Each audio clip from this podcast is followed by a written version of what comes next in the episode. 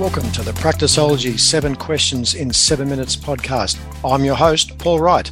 In this podcast, we share the secrets of elite allied health business ownership and teach you the strategies, tactics, and mindset needed to grow a highly profitable and successful allied health business that works without you. If you'd like to work directly with the Practiceology team and receive personal coaching and mentoring to help you earn more, work less, and enjoy your life as a health business owner, Visit mypracticeology.com to find out more and apply. All right, the next episode of the Practiceology podcast, Chaz Arachchi's joined us. Chaz, thanks for joining us on the podcast.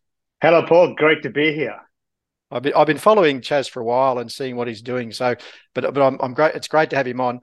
Quick intro of, of Chaz. He's an ex physio, uh, multiple practice owner, and founder at physiomarketing.co, physiomarketing.co, which is a leading marketing agency for physio, physical therapy practices in the country. And I love he, I love his angle. His company uses a unique and trademark method, the own your area method, which we're going to explore today. I love what he's done with that to get practices to be the number one practice in their area for new patients. Mate, I, I love the angle on it, mate. When in a flood of lots of people doing Google and online other things, how to own your area, I love it. Well done. Awesome. Thank you. Had to think about that for a while. Everyone, great to be on the show as well. Thanks, Paul, for having me. All right, let's get stuck in it. Right to go, champion? Let's go for a Paul. All right, your time has started. Chaz, who's your ideal client at Physio Marketing Co? Yeah, so there's three clients mainly, Paul. Firstly is physio, physical therapy practice owners who are looking to grow in their revenue, right? Number two is practice owners who are looking to be the number one practice in the area for new patients and practice who are already there and looking to maintain that status as the number one practice in the area for new patients. Those are our three.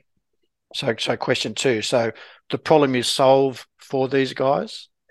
Yes, Paul. So, I mean, I'm a trained physio myself. I went to UQ, graduated in, in 2006. What we find, Paul, is a lot of practice owners that tend to be great clinicians, but when it comes to running and growing the business, they're not so sound. That's including myself, right? So, what we do the problem that we solve is we we focus on the marketing aspect of the actual practice itself, which is one of the two most important pillars when it comes to growing your practice. And we have a method, as you mentioned, Paul, called the own your area method, which is a method that we polished up over the last several years to help them on their areas and get more new patients. Beautiful. So, question three with about five and a half minutes left. So, typical symptoms that that you've seen owners experience when they don't own their area. Yes, Paul. So there are several, but let me just give you the most important ones. The first one is, again, like I mentioned previously, because practice owners are not naturally used to having a solid marketing system, they don't tend to have a reliable marketing system to manage that marketing system. And number two is they have a poorly built website so they have a lot of visitors coming through, but they're not converting them into booked appointments, which is a big um, issue that we see a lot of practice owners face.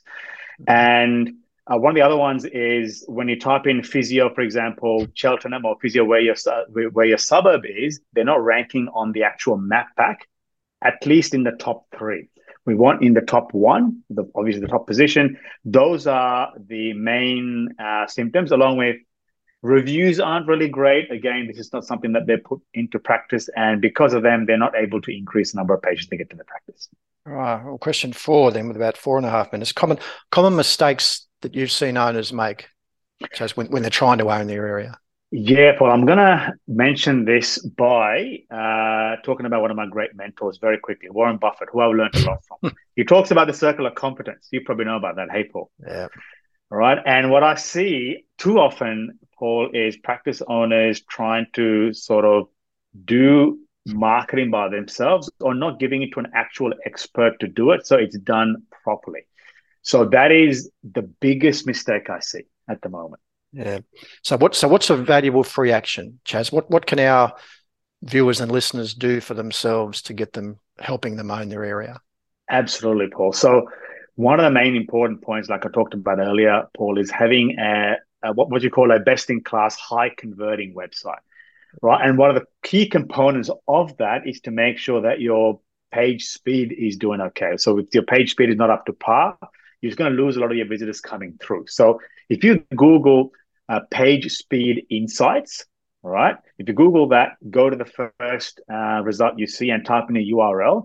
Check the speed on your mobile and your desktop. That number that you get out of 100 should be at least 85 out of 100, especially on mobile, because more and more people are tending to go to mobile. So you need to make sure your site is nice and fast, accessible, so you don't keep them waiting, basically. That's the biggest thing.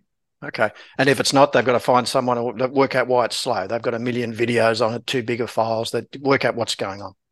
That's right. Often it's outdated. Uh, it's not updated. The there's a whole raft of issues, but definitely need an expert to dive in to find exactly what the reasons are. And obviously adjust it so it's fast enough. Got it. Yeah. Question six with about two and a half minutes. The valuable free resource, Chaz. Where where can they go? What have you got to help them on their journey here?